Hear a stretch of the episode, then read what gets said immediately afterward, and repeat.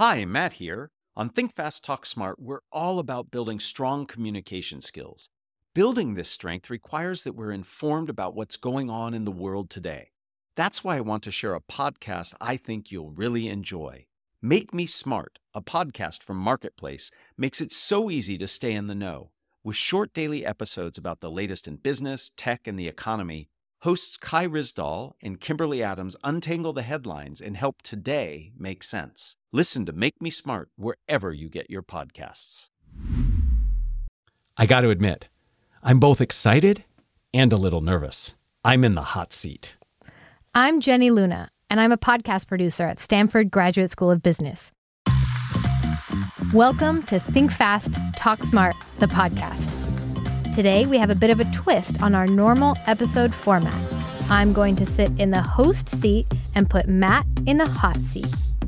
Matt's new book, Think Faster, Talk Smarter How to Speak Successfully When You're Put on the Spot, launches at the end of this month.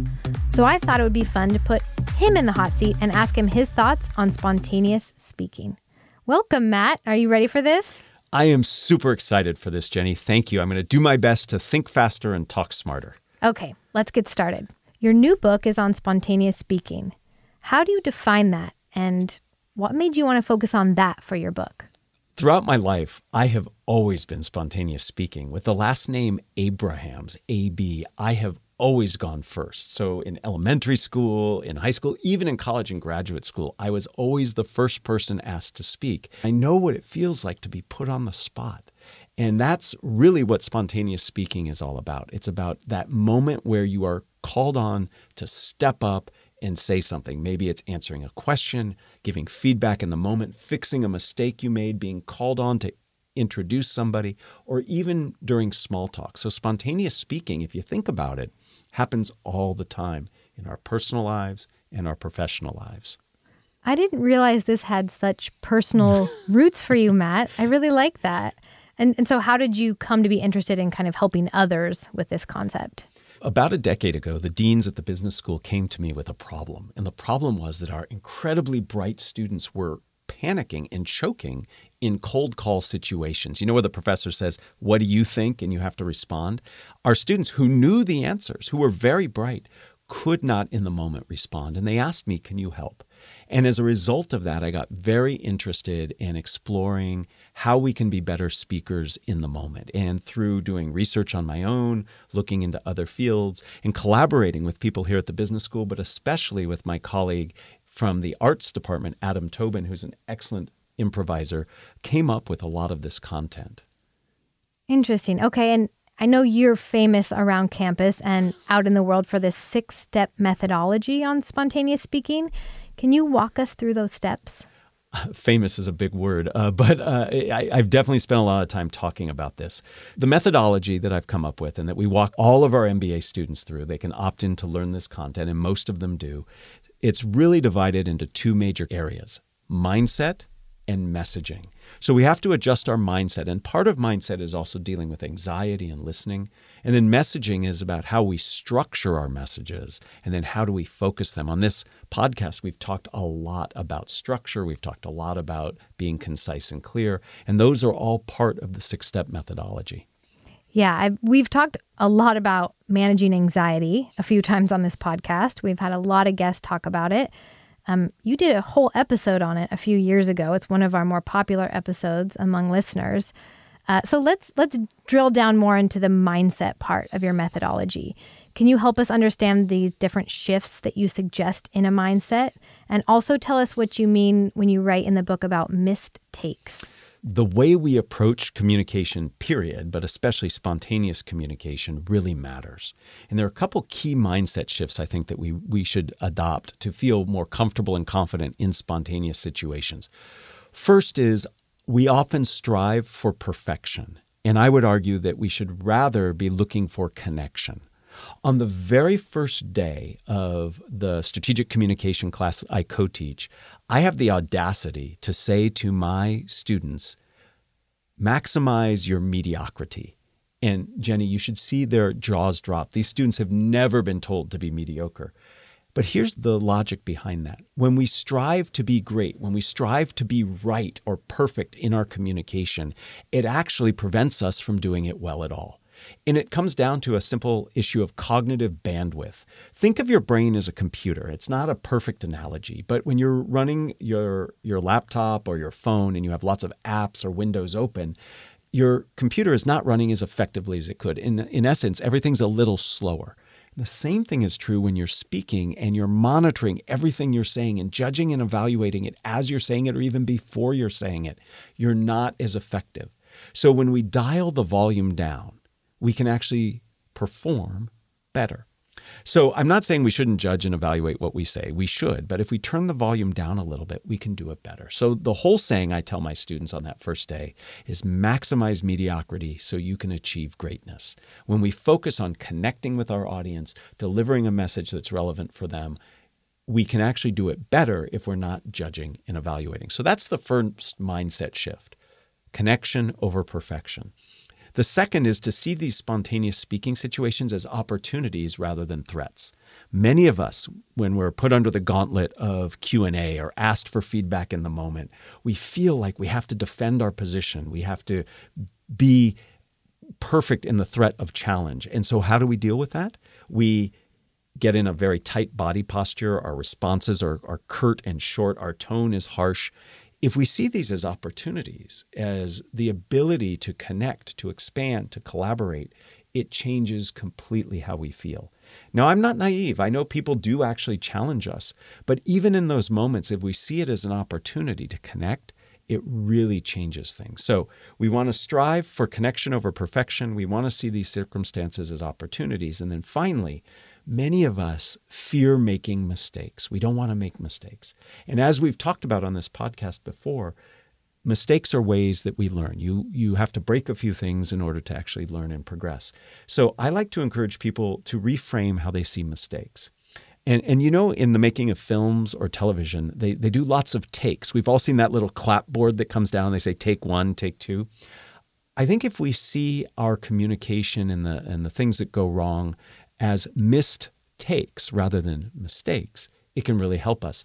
So when a movie director is looking at a particular scene, she might be asking the actors to do it again and again, different takes, not because any one take is wrong, but because they're looking for something a little different. Maybe you do it standing up versus sitting, maybe you put a little more emotion in one part versus the other.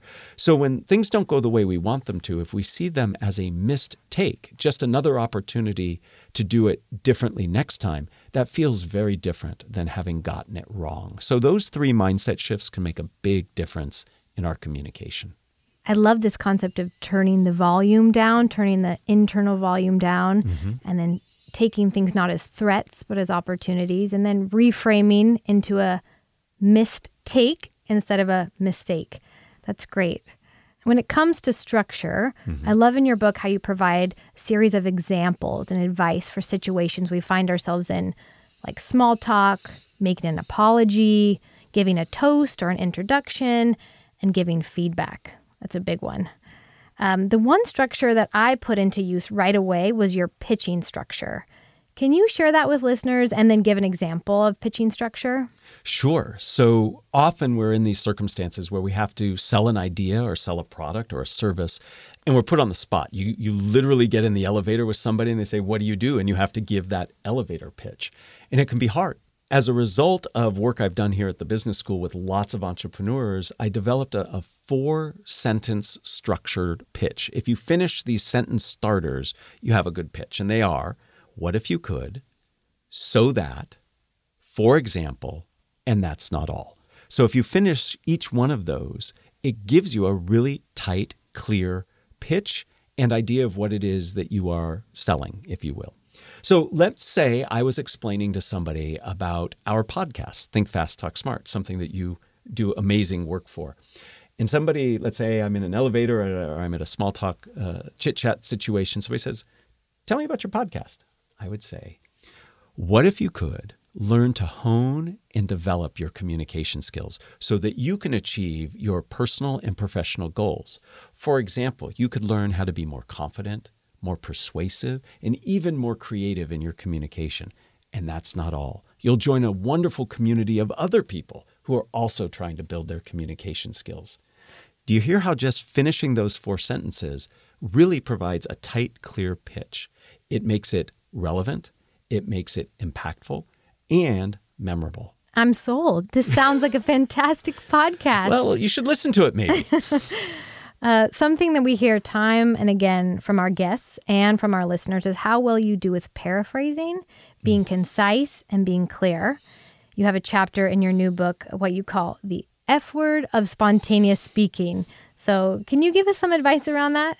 F word for focus, not that naughty word that some of you were, were talking about. I think paraphrasing is a critical tool in communication. And one of the ways that you can be more focused is to make sure that what you're saying is relevant and targeted to your audience. Asking clarifying questions and paraphrasing serves as a tool to help you focus. So if we are in a conversation and you ask me for feedback, I could jump right into giving feedback, or I might say, I might ask you a question uh, Do you want feedback about what you said or about what we could do differently in the future? And that clarifying question helps me focus. So there's a lot we can do to help focus our messages based on what we do before we actually provide those messages. Certainly, there are things we can do once we're speaking as well. I'm a huge fan of trying to eliminate extraneous words or acronyms or jargon. So, really focusing on focusing our messages is critical, especially in spontaneous speaking, because so often we are actually taking people along the journey of ourselves discovering what we want to say as we say it, and we say much more than we need to. And Jenny, you've heard me say this many times, but I'll share it again. My mother has this wonderful saying that gets to the heart of this Tell me the time, don't build me the clock. Focus is a great segue into my next question. We've had a lot of guests talk about mindfulness taking a pause, focusing on the breath when we're getting anxious about our communication. And I know that you practice martial arts and you have for many years, right? I have decades. Yes. So, what similarities, I'm curious, do you see between communication and martial arts? I love this question, and, and thank you for asking. I don't often share about my martial arts journey, but I, have been doing the martial arts for four decades now. I've, I've studied many, many styles. I still uh, participate and teach the martial arts today. And it, it's been so instructive to me in so many ways. But in terms of communication, the martial arts teach you to be present, to respond to what's happening in front of you, to think about how your moves or what it is that you do impacts not just the person in front of you, but the environment and situation. And all of those are mirrored in communication. I am a better communicator because of my martial arts and perhaps a better martial artist because of my communication, but they're, they're intimately linked. I encourage everybody to try to find a physical practice that can inform our day to day interactions and who we are in the world. And for me, the martial arts have done that. I know you tell a great story about a martial arts experience you had as a young person. I'm wondering if you can tell that story again, just uh, while we have more listeners right now. Thank you, Jenny. the perhaps the most embarrassing moment of my entire life happened when I was a 14 year old boy. On the very first day of my freshman year, my English professor had all of us stand up and tell what we did that summer. Of course, I went first, as I said, uh, being first row, first seat.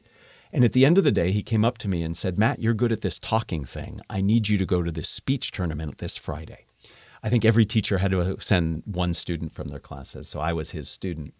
And he said, give a speech on something that's important to you. So begrudgingly, I went. I put on, you know, I had my dad tie a tie for me. I was wearing pants that were way too short. I had grown over the summer. I show up 7:30 in the morning, giving a speech on the martial arts. That was important to me then as it is now.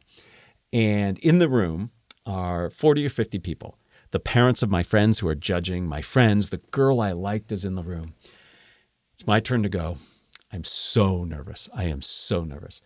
So nervous that I forgot to put on my special karate pants. If you know anything about the martial arts, the pants you wear are very loose fitting, so you can do kicks. And that's exactly how I started my speech with a karate kick. It got everybody's attention. And it really got their attention because when I did this kick, I ripped my pants, I kid you not, from zipper to belt buckle oh, in the no. first 10 seconds of a 10 minute speech.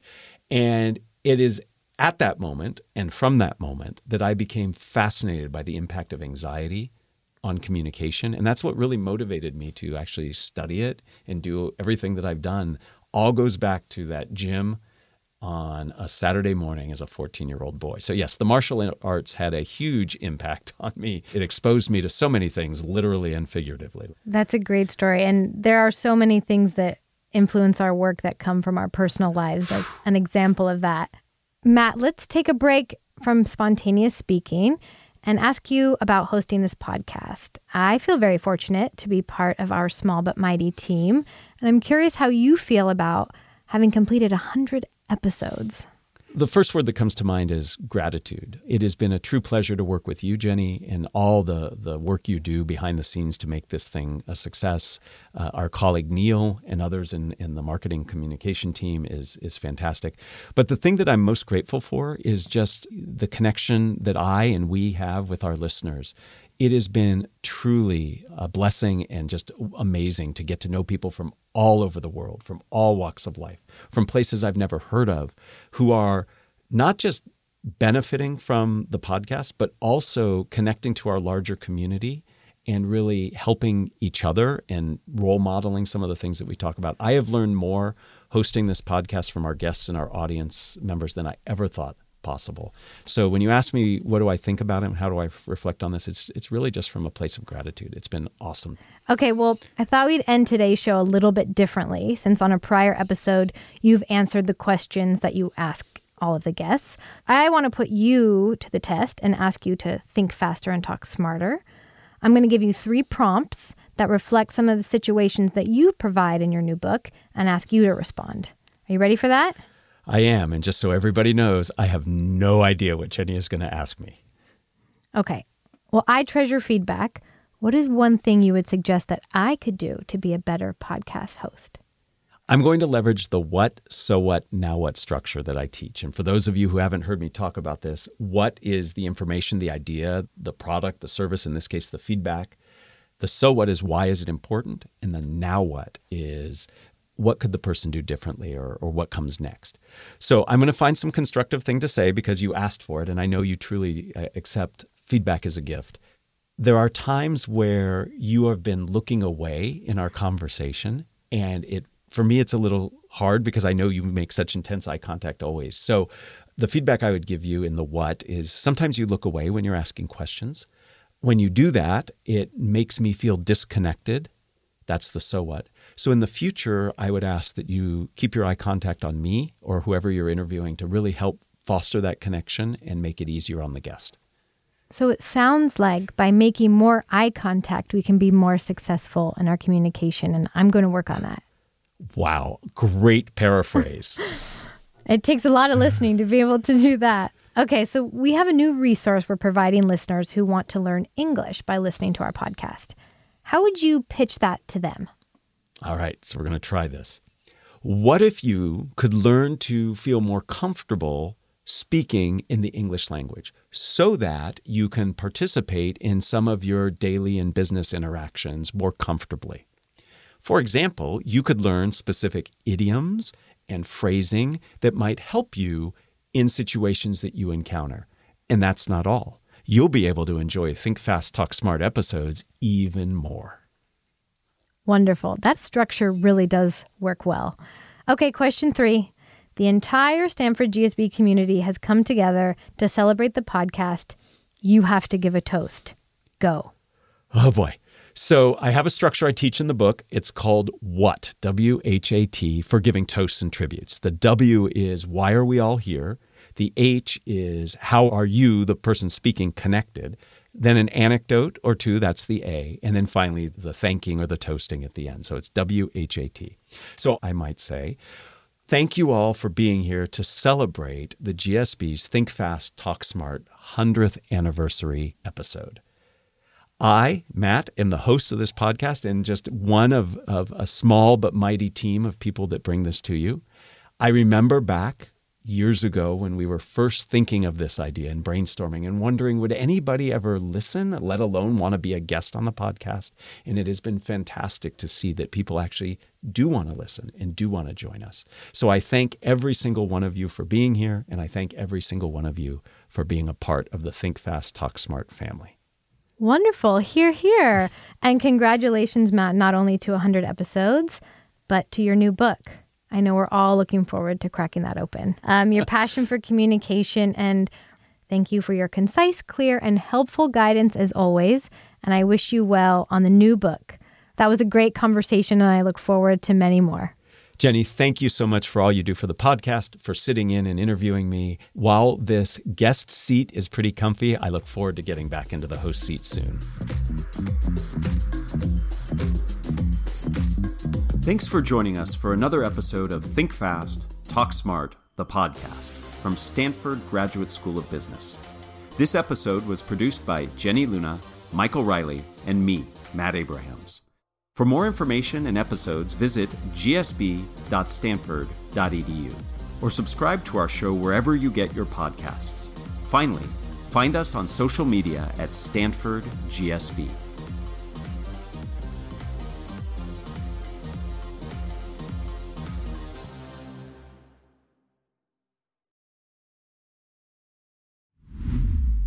Hi, Matt here. Seasoned leaders know that today's ever changing landscape demands constant evolution. Stanford Executive Education offers you just that a chance to refine your approach and stay ahead of the curve. Join us this summer at the Stanford Graduate School of Business for one of our on campus C suite programs to enrich your perspective, amplify your effectiveness, and shape the future with conviction. Go to grow.stanford.edu slash C suite and apply today.